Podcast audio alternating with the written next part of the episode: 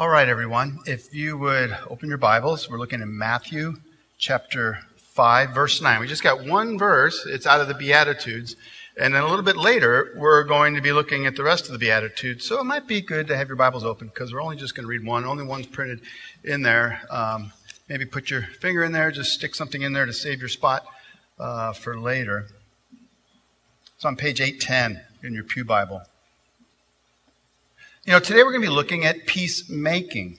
God saves us not just from our sin, but so that we would be peacemakers like Him.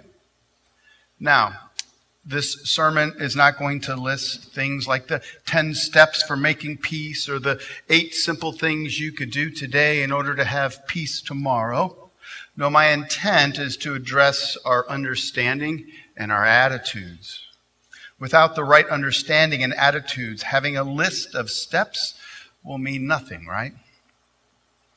Our passage today, Matthew 5, verse 9. Blessed are the peacemakers, for they shall be called sons of God. This is the word of God. The grass withers, the flower fades, but the word of our God will stand forever. If you want to know God, if you want to know His will, we want to know His way, then we must know His word. Let's pray. Father, we thank You that You have shown us so many wonderful truths in Your scriptures, truths that utterly change us.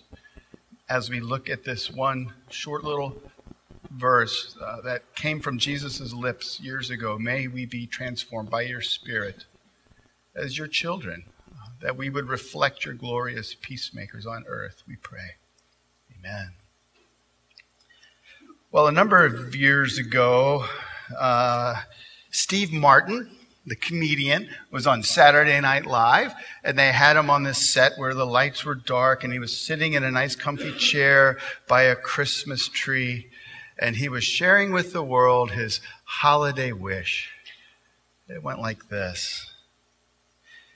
If I had one wish I could wish for this holiday season, it would be for all the children of the world to join hands and sing together in a spirit of harmony and peace. If I had two wishes that I could make this holiday season, first would be for all the children of the world to join hands and sing in a spirit of harmony and peace. And the second would be for $30 million a month to be given to me tax-free in a Swiss bank account.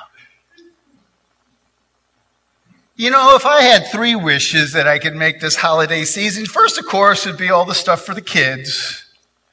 Second would be for the $30 million a month to me. The third would be for an all-encompassing power over every living being in the entire universe. He goes on, but we don't need to go there to understand the point that he's showing us. Steve Martin's holiday wish highlights our mentality. Think about it. It's true, isn't it? We say we long for peace, but our hearts have higher priorities. Our hearts beat for ourselves. Isn't it so often true that we want peace so that we may enjoy the quiet? But thankfully, Jesus brings us a new reality into this world. This verse that we read is part of a larger section called the Beatitudes, which itself is part of an even larger teaching of Jesus at the very beginning of His ministry called the Sermon on the Mount. The sermon takes place at the very beginning of His teaching with His disciples, and He gathers them together and He explains to them the ethics of His kingdom, the kingdom that has come with His presence and the kingdom that will one day fully come when He returns. And His teaching, these ethics, show to His disciples what it looks like to belong to the kingdom of heaven. The type of person that you will become by virtue of your relationship with Me. And so when you read the Sermon on the Mount, you realize that Christ's kingdom is far different than any of the kingdoms of this earth. The kingdom that Jesus describes is actually upside down to the kingdoms of this world. So when Jesus looks in the eyes of His curious disciples and He says, "Blessed are the peacemakers, for they shall be called sons of God. He is laying before them a new calling to live in a new way. Jesus is not saying, be good little boys and girls who don't fight, and then God will, of course, make you his child. No, Jesus is saying, since you are already a child of God, guess what? You will be a peacemaker, just like your Father in heaven. As Leon Morris writes, there is something godlike in bringing peace to people and people to peace. And so know this, if God by his grace has saved you through his Son, you have been saved for peacemaking. That's what we're going to look at here this morning in two areas. First, we're going to look at the peace child. I think you'll figure out where we're going with this. And then the peace children. First, the peace child. Now, there's a good book. It's not on the book table. You can order from Amazon, called The Peace Child. It's written by Don Richardson, and it recounts the story of his missionary days years ago when he worked with the Sawi tribe in Irian Jaya. Richardson was having a really difficult time communicating with the Sawi people about the meaning of Christ's death. Now, the Sawi people had a constant feud with another tribe. It had gone on so long that there really wasn't ever going to be any peace. But Richardson discovered that there was a custom among the people that if peace were ever to be made, that it would be made by one person from one tribe taking his own baby and bringing it to the other tribe and leaving it there for all time. It was to be given as a permanent gift. And according to their customs, as long as the baby lived, they would have to honor peace between the tribes. Problem was, they hated each other so much that no one would give up a baby to bring peace. That is until one day when a man picked up his only child, who was just a little baby boy. He took this baby boy in his arms with his wife chasing after him. He ran into the village of the enemy, and he presented them his son. And do you know what they call the baby? They call him the peace child. And as long as the baby lived, there was peace. And now Don Richardson had his analogy to explain what God has done through the cross of Christ. Jesus is the peace child. God, listen, God is the Father who runs his Son into our world. And as long as Jesus lives, there is peace. And because Jesus is risen from the dead, he lives forever. There will always be peace between God and those who have received his Son. God is the ultimate peacemaker. Though mankind as a whole has turned its back on God and sought to live self-focused lives for their own glory, though mankind is constantly fighting among ourselves, though mankind has ravaged God's good and beautiful creation, though each and every one by our nature has turned from God, though each and every one of our lives have been lived for self and for our own gain, all of our lives have been in rebellion against our Creator. But God, in a love that's just so hard to wrap our heads around, has made peace with us through his peace child. And so if we're ever going to understand peacemaking, we must meditate upon and delight in the God of peacemaking. If you're ever to have a right heart attitude for making peace here on earth, we must know the heart of God for making peace here on earth.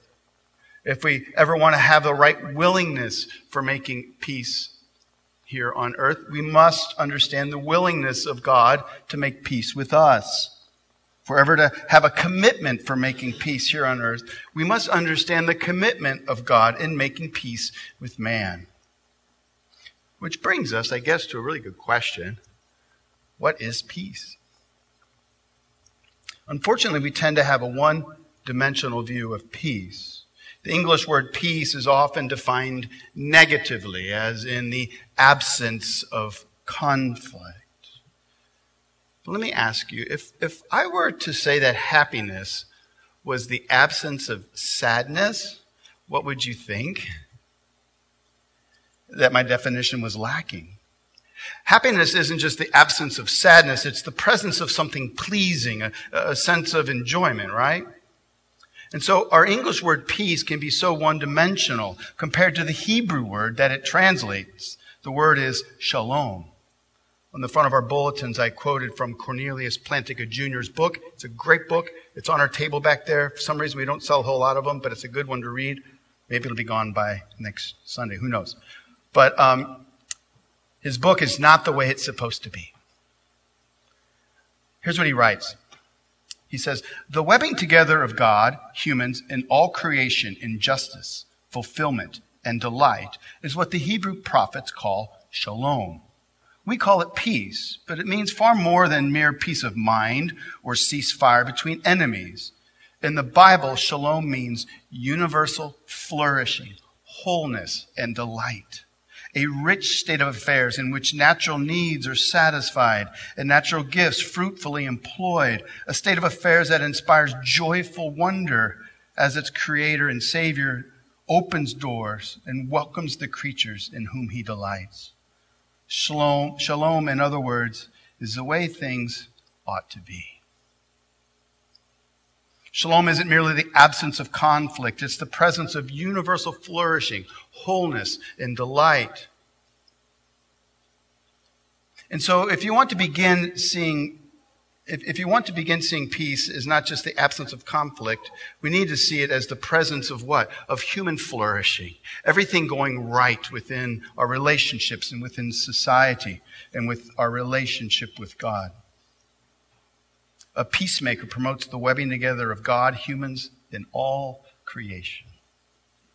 And this is how mankind was made to live. Adam and Eve used to walk in the garden without any anxiety. They were at peace with God and at peace with each other, at least until sin entered into the world.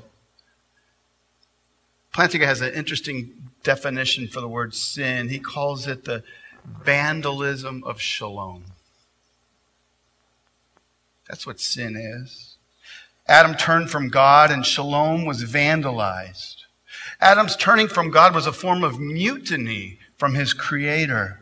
Screw you, God. I don't need you seated on the throne of my life. I'm going to do this on my own. Adam rebelled. Shalom was vandalized. He no longer lived in peace with God, nor in peace with man. Consider his relationship with his wife. Blaming her, cursing God for her. That is why to this day we lack peace in so many ways. And so the greatest conflict that man can experience isn't with our fellow man. Our greatest conflict and lack of peace is with God himself. Countless millions of people live oblivious to the fact that conflict exists between them and God. They think surely everything must be okay with God. God has to be okay with me. I'm a pretty decent person. And well, you know, at least I haven't groped anybody lately, right? That's how people tend to think. But think it through this way. Sin isn't the little naughty things that you do wrong. Sin is actually a position of rebellion against your Creator. Sin is living in the Creator's world as if the Creator does not exist. And you don't need to be an atheist to live this way. This world is full of functional atheists. A functional atheist is someone who says there is a God, yet essentially lives as if there is no God. He has no impact upon their life. God is not seated upon the throne of their life. Rather, their own self and own desires are. And so if God is not seated on the throne of your life, then guess what? You have usurped him. Your life, as good as you may think it is in rebellion against God. You cannot call him friend. You certainly cannot call him father. He is your foe. And so the greatest lack of peace isn't between countries or political parties or within families. The greatest hostility is between man and God. But God has sent the peace child to make peace with us. Now, I don't know if you noticed this, but peace just doesn't seem to come naturally, right?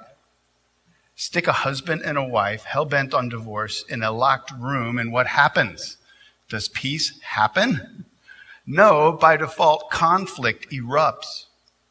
The only hope that they have is that one of them has a deep change of heart and takes a positive step forward towards making peace. I'm sorry. I've acted selfishly. My sin has gotten the best of me. Will you forgive me? Peace is never made through inaction. Peace must always be made. You cannot sit and wait for the other person to come to their senses. You must go and make peace. Jesus didn't say, blessed are the peace takers, or even blessed are the peace keepers, but blessed are the peace makers. Peace doesn't happen on its own. It must be made. And as children of God, we're called to make peace. Now, that is what God has done. You know, the Trinity wasn't up in heaven looking down on earth saying, well, maybe in another 300 years, those humans will see how wrong they are and how much to blame they are, and give them some time. They will change their ways. Then we can have a humanity that we can work with, right? No, God did not wait for us to clean up our act one bit before he ran from heaven to give us his peace child. Remember where the scriptures say, while we were still sinners, Christ died for us. Elsewhere we read, while we were enemies, we were reconciled to God by the death of his son. Elsewhere in Colossians we read, for in Jesus all the fullness of God was pleased to dwell. He's the God-man. And through him to reconcile to himself all things, whether in heaven or in earth. And then listen, making peace by the blood of his cross. God sent his son to make peace, to reconcile us back to God. We don't deserve it, but Christ made peace for us possible by the shedding of his own blood. The peace child came to live so that he could die, so that all who look to him in faith would be reconciled back to God and enjoy peace with God.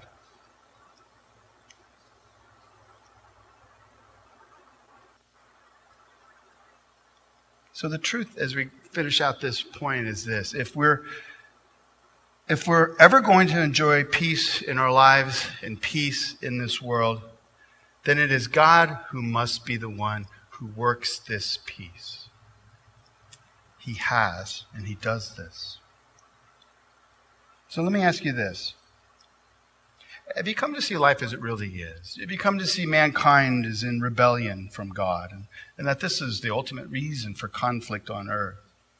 And is your great goal to be reconciled to God if you haven't yet? You know, it must hold us speechless that God ran his son into this world so that we would be reconciled back to him and receive God's eternal peace. That's the peace child. Now for the children of peace. You know, I'm sure you've all heard the statement, the apple doesn't fall very far from the tree. It means that the child usually has similar character or similar qualities as his or her parents. For instance, if a child, for some crazy reason, enjoys country music like mom and dad, one would say, well, the apple doesn't fall very far from the tree, does it? Nothing against country music. I like it. I listen to it. 96.1. There we go. On the radio. So, but as we look at this, the point is we're God's children and we are to display his characteristics because his life is being pressed into us. So first I want us to look at our motivation. What is our motivation for being peacemakers? It's because we're children of God. A child of God is a peacemaker because the apple doesn't fall far from the tree. Your motivation for being a peacemaker is that you belong to the family of peacemakers. And it's true. We need a lot of motivation, don't we? Peacemaking is hard. Peacemaking is costly. Peacemaking often causes more conflict before the peace is made, right? You've experienced that. Peacemaking doesn't always end in peace being made. Sometimes the situation gets worse. For I'm afraid we all have experienced that too. But our motivation for making peace far outweighs the allure of complacency. God has this world on a trajectory that will end in eternal perfect peace. And he has us here now on his earth to be peacemakers with that end in mind. And our motivation begins with understanding what God does for us. God doesn't just forgive us our sins. And God doesn't just reconcile us to him and say, you know, all right, keep it up, see you later. No, what does God do? He pardons our sins, he reconciles us, but he also adopts us into his family. The love of the cross is so powerful, it doesn't just pardon us for our rebellion against God. It brings rebels into the very family of God and gives them all the blessings of a relationship of God. Rebels become his children. And I think what we need to do more, myself as well, is we need to ponder just what adoption means for us. We were once rebels, and now God in his grace has made us his very children. I mean, just the thought of that ought to just transform how we see ourselves and how we live in this world and how we relate with others. And yes, of course, how we become better peacemakers. Our motivation for making peace is that our Father is a peacemaker, and the apple doesn't fall far from the tree. Now for our posture. The posture of peacemaking is that of what? Humility. We can only begin to make peace if we have humility before God and our fellow man. Isn't it true that when we often lack in our relationships, we lack peace? It's because, we think we deserve better, right? We have healthy, elevated views of ourselves, and we consider other people's wrongs, and then we magnify them. And then when we actually take a little time to look at our own flaws, well, we minimize those. We're certain it's the other person who's to blame. And even when it is the other person who's at fault, we don't seek to really empathize with them or try to understand them. We simply want peace on our terms, which means you come to me, I tell us what peace looks like. That's kind of how we're wired. Isn't it also true that there's times when our minds imagine all kinds of weird things going on that can cause turmoil? We start guessing what other people are thinking, right?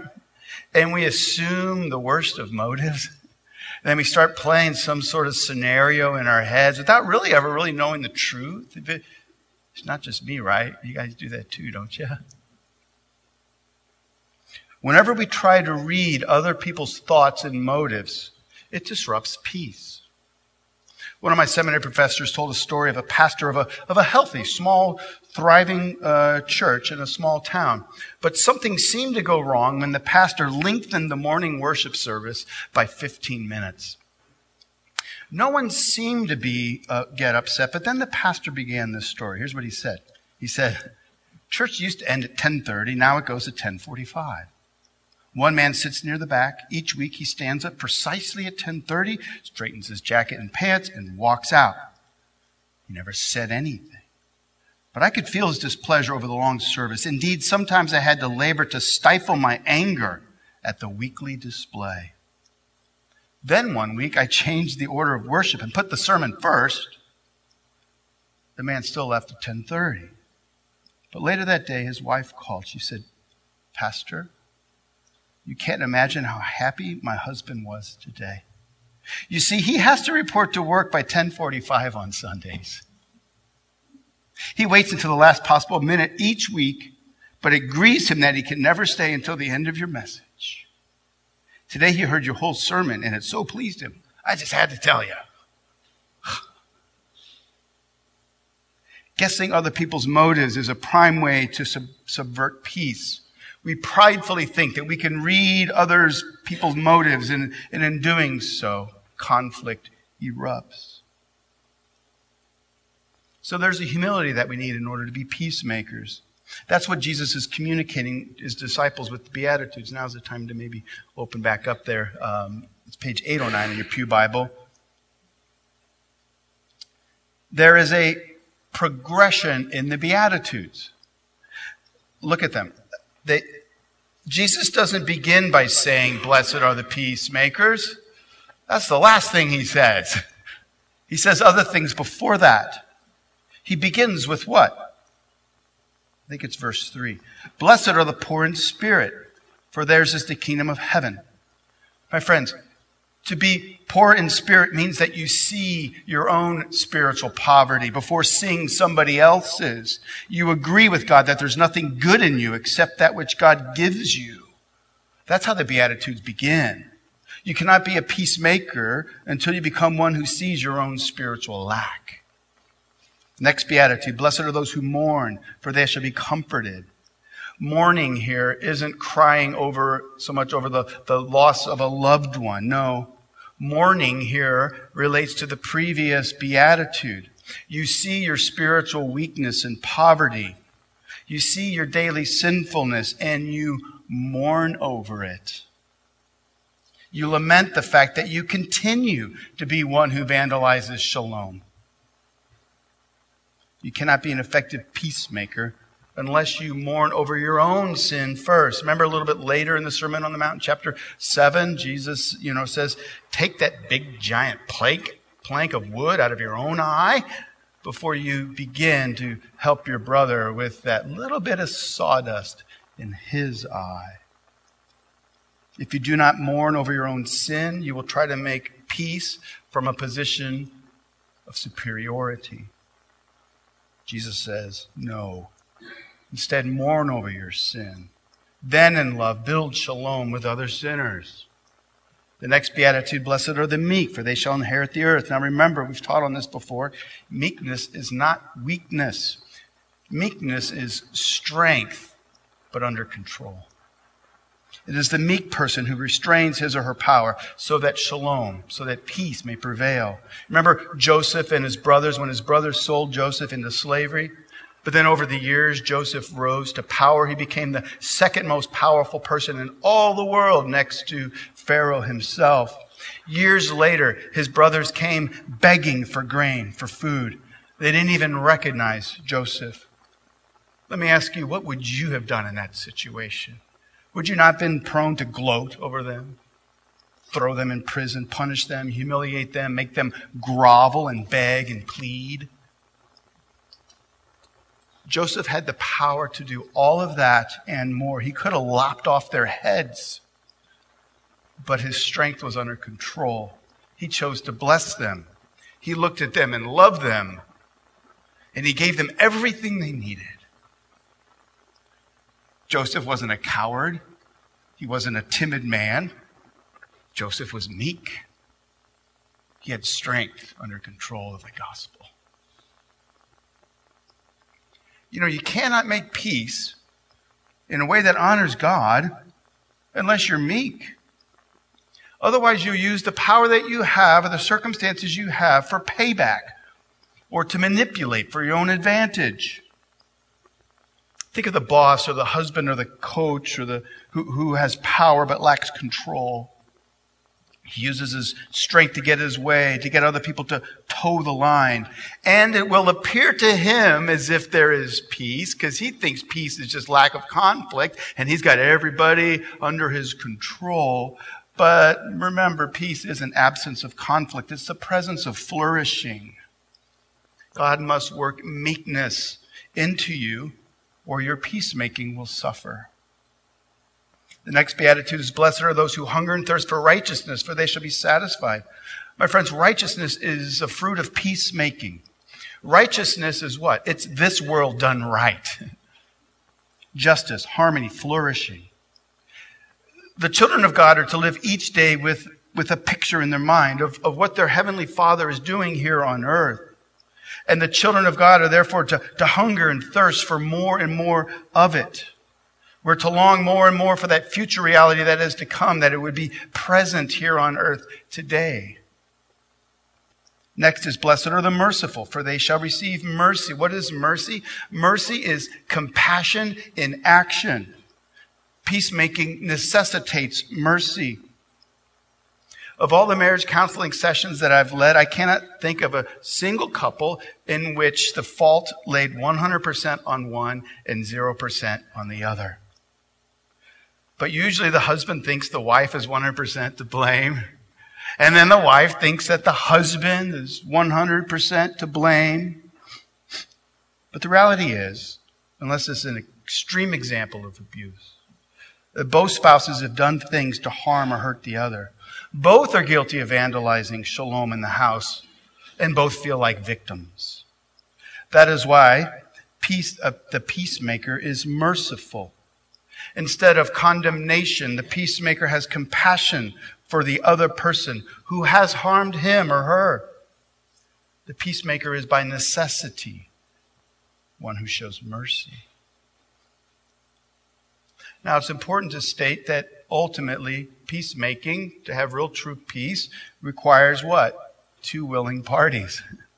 Sometimes you try with great humility and mercy to be at peace with all people, but some will never reciprocate. But know this, you've done your part. Here's what Paul writes to the church in Rome. If you're taking notes, it's Romans 12, verse 18. Paul writes, if possible, so far as it depends on you, live peaceably with all. If possible, so far as it depends on you, not the other person, live peaceably with all.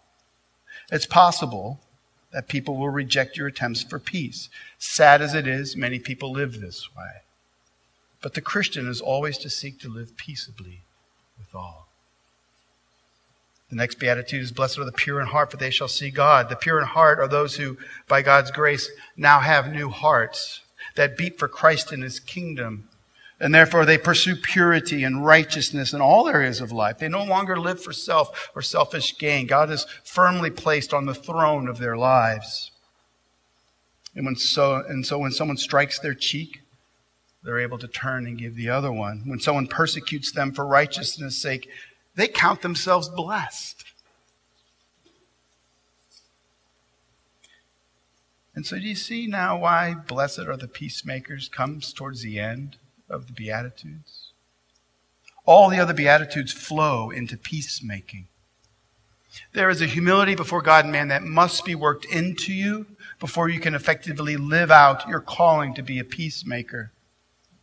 We must be a people who are poor in spirit, a people who mourn over our sin and who approach others in meekness with a hunger and a thirst for righteousness, and who are merciful and compassionate to other sinners, and who long with purity of heart for the shalom of God to be present everywhere.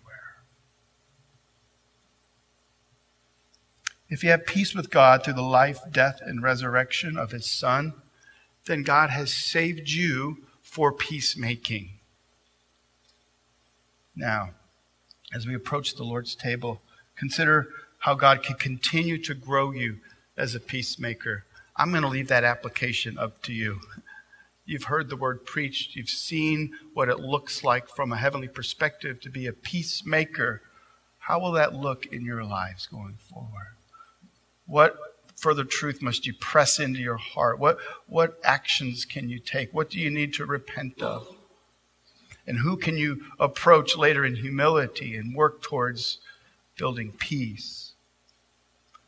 I'll allow you the time to think that through as we come forward to receive the supper.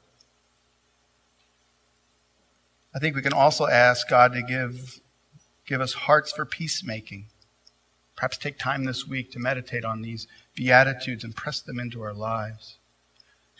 I think all of us can perhaps open our eyes more fully to what God is really doing, what His plans are for the future, to bring shalom, peace to earth someday. And He's begun that in Christ.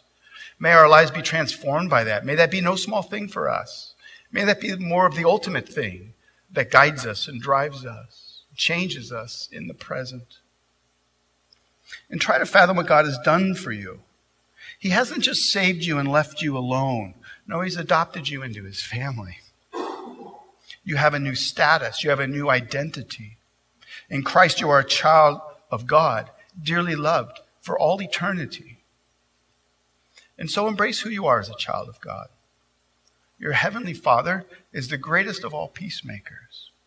And he has made peace with you, his child. And he has saved you for peacemaking. Let's pray. Father, your grace towards us is magnificent. That you would make peace with rebels, people who tarnish your image here on earth, who turn our backs to you, who take this earth and damage it and destroy it in so many ways. People made in your image, but we take that glory for our own purpose and gain, and yet you have come to make peace with us. We thank you, Father, that you now call us your children through Christ. May we be more transformed by our adoption. May we hope more and more for the future peace to come, that it will be present in our lives and in our communities, we pray. Amen.